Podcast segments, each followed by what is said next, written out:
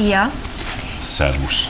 A Mistral együttes honlapján egy Gárdonyi Géza idézettel fogalmazod meg árszpoetikádat, ami sokat mond, de azért én kíváncsi vagyok, hogy az életedben az irodalom és a zene milyen helyet foglal el. Központi, gyerekkorom óta, a zene is és az irodalom is. Azt tudom, hogy hát gyerekkorom óta édesapám és édesanyám és egész család valamilyen szinten zenél nem biztos, hogy előadók, de hát ugye mindenki tudja, az édesanyja meg a nagymamája tudja a legjobb esti dalokat lefekvéskor, az altató dalokat. Ugye az, az már elindulott az emberben egy fejlődés, hogyha engedi és hogyha megkapja.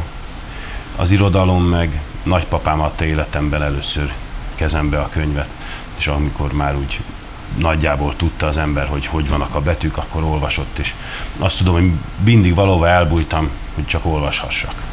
Emlékszel az első könyvre, amit olvastál? Egri csillagok. Egri csillagok. Igen, amit, amit többször egymás után. És, és mi volt például az Egri csillagokban, ami megfogott? Hát a harc. A harc. Hát persze. Egy fiatal gyermeknél hős szeretne lenni, megmenteni a szerelmét, a hazát. Ez a, a, a, a hősiesség, nem is csak maga, nem, maga a csata, hanem a, az a hevület, ahogy az ember, ahogy, ahogy az, ahhoz az emberek ebben a könyvben a hazáért, a szerelmükért tudtak tenni.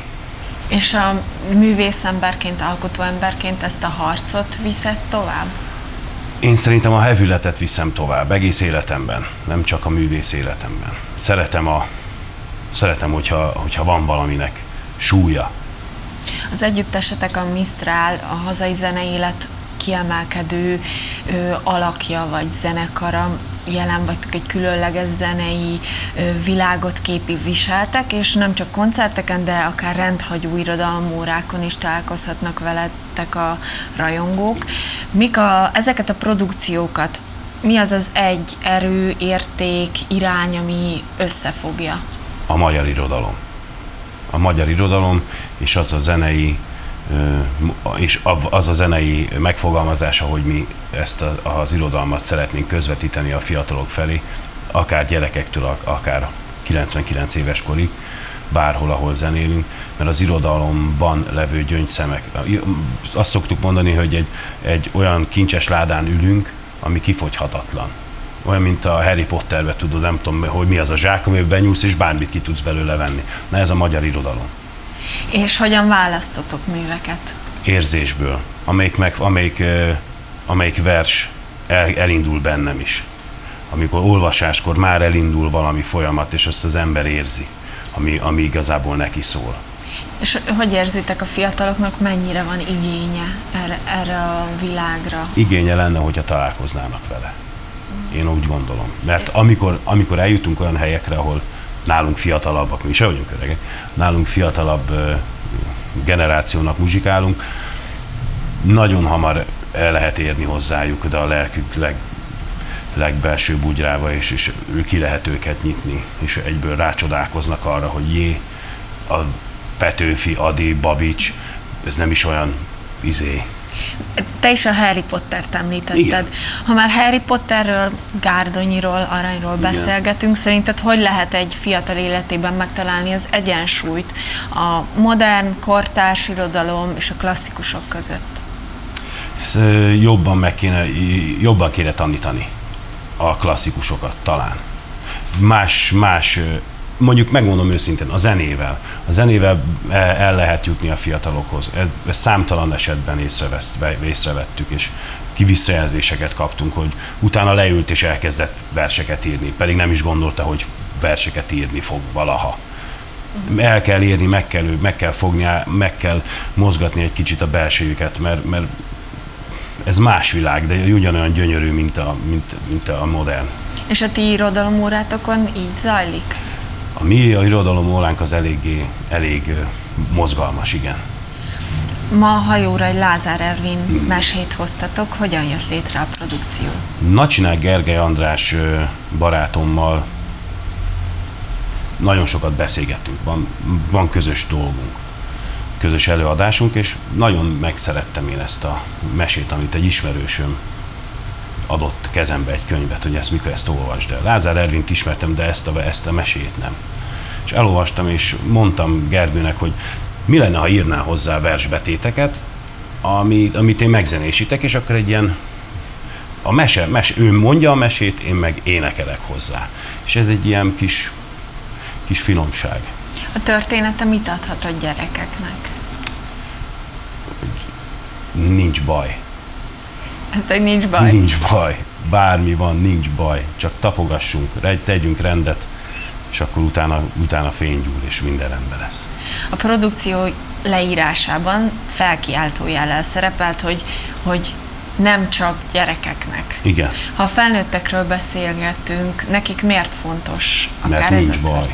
Tehát nekik is fontos. Azt gondolod, hogy egy-egy mese akár összehozhat generációkat gondolatok terén, irányok terén? Hát mindig is ez volt a mese volt az, ami a népmeséink voltak azok a dolgok, amik összefogták a generációt, generációkat, mert általában az idősebbek mesélték a meséket a náluk fiatalabbaknak, és ment át generációról generációra ez a tudás, ami a népmeséinkben is benne van, és minden modern mesében is, hogyha olyan mese, abban benne van az a tudás, amit tudnunk kell, és amit tovább kell adnunk, ezáltal is sokkal jobban össze tud zárni az a kis közösség, amiben élünk.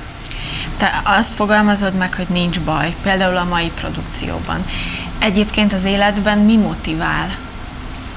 A teremtő. A teremtő. Igen.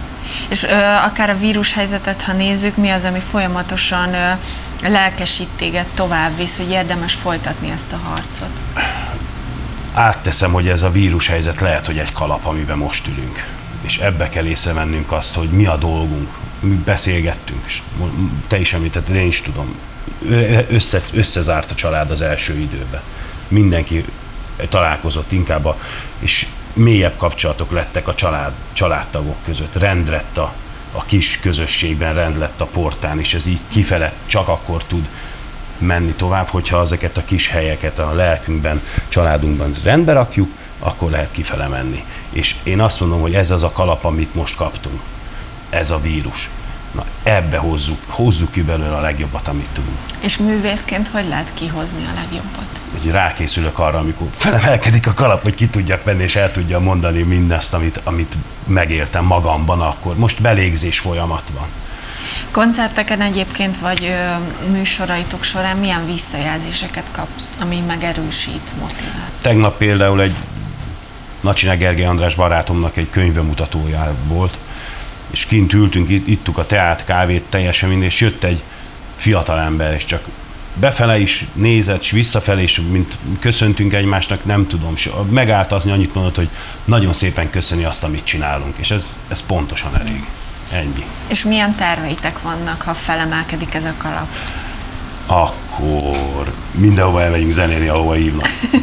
Készültek esetleg új produkcióval? A Mistrállal is igen, már készül egy közös lemez több beleadóval, a pálos szerzetes rendről és a, a rend általi szerzetesek által írt versekből, és már aztán készülünk az ARJ-vel, a Mistrállal, ami Adi Radnóti József Attila összegyúrva, kicsit modernebb hangvitelbe.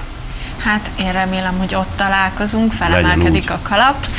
Sok sikert nektek, köszönöm. Köszönjük, téged is tartson a teremtő erőben egészségben. Köszönöm.